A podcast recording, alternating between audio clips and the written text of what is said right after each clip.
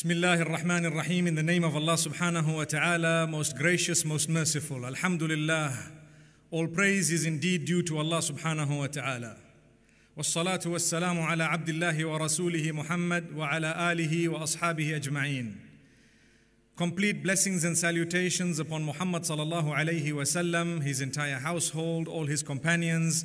May Allah subhanahu wa ta'ala bless every single one of them and may He bless every single one of us. May Allah bless the ummah of Islam and may Allah bless this beautiful country and nation of Malaysia as well. Ameen. My brothers and sisters, we need to understand why Allah subhanahu wa ta'ala created us. What was the purpose? Why is it that I come to this world and 70 years down the line, if I'm still alive, I'm preparing to die? Why is it that people come to this world and they die at an early age sometimes? Why is it that some are given age up to perhaps a hundred and slightly beyond? Why is it that we haven't seen anyone in our lives live to 150 years? Why is it that Allah has chosen for us to be fit at an age where perhaps we are peaking on around 30, 40, and after that there is a decline? Why is it that Allah subhanahu wa ta'ala did not keep us upon a level of fitness, a level of perhaps looks where we are looking young and healthy throughout our lives? Why does it have to be a graph that starts off in weakness and ends in weakness?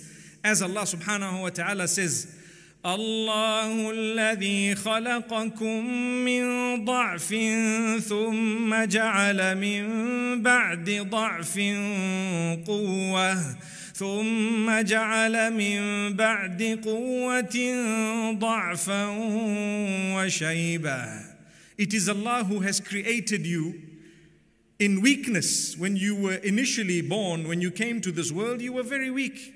You were young. You depended on other human beings. Allah made you and gave you parents for a purpose. If He wanted, He could have created you in a way that you were already independent. You did not need anyone, but you needed someone to look after you from a very early age.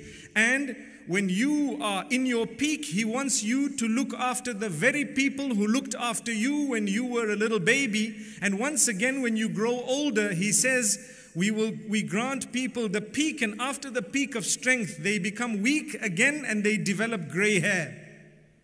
So when you are old those whom you have now given birth to are asked to look after you subhanallah. And it continues up to the end. It's the plan. There surely is a master plan in that. And if we sit for a moment and ponder we will realize that it's the continuity. That means it's a test you will never ever perhaps agree with everything your parents do, even if they are non Muslim, even if they are involved in something unacceptable. It does not stop you from being kind or decent or good to them. Like Allah subhanahu wa ta'ala says, وإن جاهداك على أن تشرك بي ما ليس لك به علم فلا تطعهما وصاحبهما في الدنيا معروفا If your parents are asking you or struggling, working against you in a way that they want you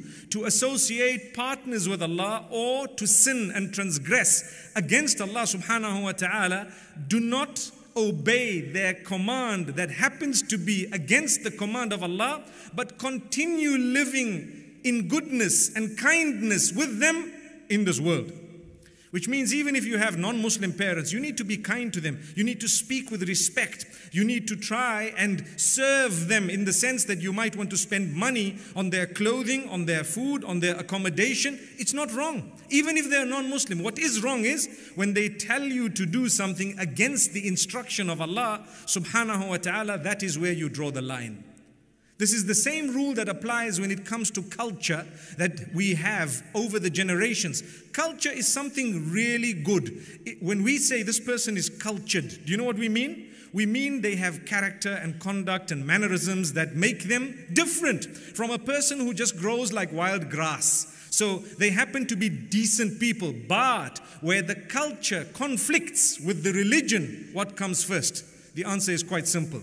That is the only time when you said, you know what, the culture is actually wrong here at this point because it's making life difficult and it's making it hard to be a, a, person who pleases Allah subhanahu wa ta'ala. Therefore, this is the line. But to just pass a blanket ruling to say, you know, whatever our forefathers have done is all by the way, we don't need it, that is wrong.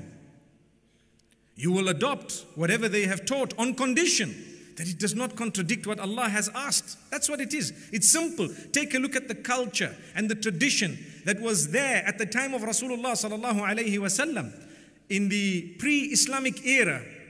You find some of what they engaged in was so good, such as Hilful Fudul. There was a, a treaty or the covenant that they had pledged in order to support the oppressed. The Prophet, peace be upon him, says, Wallahi, in the period of ignorance, I was called to a certain covenant. If I was called to something similar again now, as Islam has progressed, I will still go back and respond to that type of a call, which means it was something good. So it's a test. Life is a test. We come into it and we are given a uniform. What type of a uniform? I've always said this, those who might be following, you would notice I've always said this because for me it's a very, very powerful example. You are the soul that is within the body. That's called you. So this body is not me, the soul is me. When the soul was given the body, the body is like a uniform. You only given that body for a few years. After that, the soul departs and leaves the body. The body is buried. So I'm given a uniform as I come into my examination room. And for the first 15 years, 14 years, 12 years, up to the age of puberty, maturity, I'm just watching. I just see, I listen, I take, I watch. And then I need to start asking questions. Why am I doing this? Why do I do this? Why do we worship the cross? For example, those who might be worshiping the cross. Why do I have to worship a grave, for example? Why do I need to believe that this tree needs to be bowed to? And so on. I have to start asking questions. Because Allah has given me a brain and a mind of my own. And Allah subhanahu wa ta'ala asks us to worship Him alone. Who is He? He is the Maker. Whoever made you, you owe worship to Him. And Allah says, Be careful, don't drown. Don't drown in this earth, it is like a huge ocean. You know, we are like ships that need to move through the ocean without allowing the water to get in, besides a certain amount that you need to drink and benefit from. But if you allow too much of the water to get in to the ship, the ship will sink. So the dunya or this world is similar to the water. And you and I are similar to ships on the water. If you allow too much of that water to get in, you forget your aim, your purpose. You begin to sink. You won't get to your destination. But if you just allow the right amount, perhaps for drinking, perhaps for other purposes, for washing and so on, to get into the ship, you would be able to arrive at your destination and have benefited from the water. Without the water, you won't be able to move. So Allah created you and I on this earth. We did not choose to come onto this earth. Some of us might have said that, you know what, if I was given the choice, I would want to have been perhaps born on Pluto or perhaps on Mars you know, when you tell little children, would you like to have been born on Mars? They think you're offering them chocolate. Astaghfirullah. Anyway, so this is not what it is. I have had no choice. Allah made me here. What type of life He has kept on the other planets and elsewhere, He knows. I don't even know. I only have very little knowledge. He says, وَمَا أُوتِيتُم مِّنَ الْعِلْمِ إِلَّا قَلِيلًا and you have not been given knowledge except very, very little. Very little. So, this is the knowledge I have. Allah created me, and, and I am on this earth to serve a purpose. What is the purpose? I need to understand whoever made me is the only one whom I will put my head on the ground for, no one else. I say, Subhana Rabbi al A'la, glory be to the one who made me. Rabbun means creator, nourisher, cherisher, sustainer, provider, protector, curer, the one who's in absolute control of every aspect of my existence. That's the meaning or part of the meaning of the term Rabbun. So I'm saying, Glory be to my Rabb who is the highest. Al A'la, who is the highest. When do I say that? When I'm in sujood. And the hadith says, أَقْرَبُ مَا يَكُونُ الْعَبْدُ لِرَبِّهِ وَهُوَ سَاجِد. The closest that a worshipper can be to his Rabb is when he is in the prostration of sajda uh, sorry, in the position of prostration or sajda. It's the closest you can be to Allah subhanahu wa ta'ala. Take your time in sujood. Take your time in sujood. It's the closest posture, closest position you can ever get to Allah subhanahu wa ta'ala. So I must worship Him alone. I need to understand nothing is worthy of worship besides Him. So as time passes, Alhamdulillah, we get to maturity and mashallah, we are Muslimin, we are seated here, we worship Allah subhanahu wa ta'ala. But you know what happens? Things do not go according to our plan.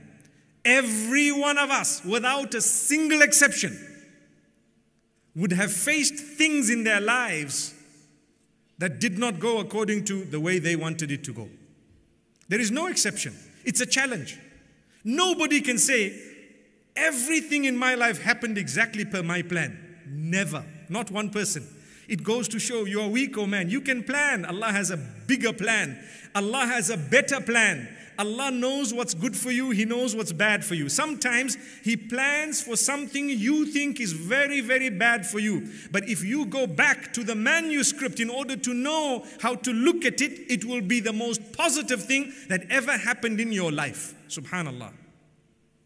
I give you an example. Subhanallah. A person really and desperately at work is looking for a promotion desperately. I want a promotion. I want to get promoted. They're not promoted. In fact, they are fired. Fired for some reason or retrenched. Or as they say, the person now has is redundant completely. We don't want you anymore. And you start crying. You're shocked. You have a few ways of dealing with the news. You wanted an increment, you wanted a promotion, you needed the money, you had to look after your family and so on. You were planning to buy a car or a house, you were planning perhaps to get married or to assist a family member in getting married. And what happened? Not only did you not get the promotion, but your boss called you and told you, you know what? You have one month of notice, and after that, we don't need you anymore. And you are just like, what? One way is to become depressed, to become sad, to go back home, to sleep, and never wanting to get up again. It's one way of dealing with it. And you are so sad, you cry every day, morning, evening, and night. And you don't want to talk to anyone, you don't feel like eating, and you get sick. Is that a believer? Is that what Allah taught you? When Allah subhanahu wa ta'ala is the one, He's the planner. You tried, and Allah is the one who overrules your trials and your plans. He knows what's better. أنت تريد والله يريد والله يفعل ما يريد. You want, Allah wants. And Allah is the one who does what He wants. Subhanallah. So now you're upset. And what happens? As a result, everything came to a standstill. Your life is at a standstill. You're, you're, if you're married, your marriage is about to break because you can no longer afford to look after your family members. You begin to feel inferior because perhaps your wife might be earning more than you. You begin to become so sick that you suffer insomnia, you cannot sleep at night, and so on. One way of dealing with it. Or if you're a true believer, you say Alhamdulillah, Alhamdulillah, and you look at the verse where Allah subhanahu wa ta'ala says, ولنبلونكم بشيء من الخوف والجوع Indeed, we will test every one of you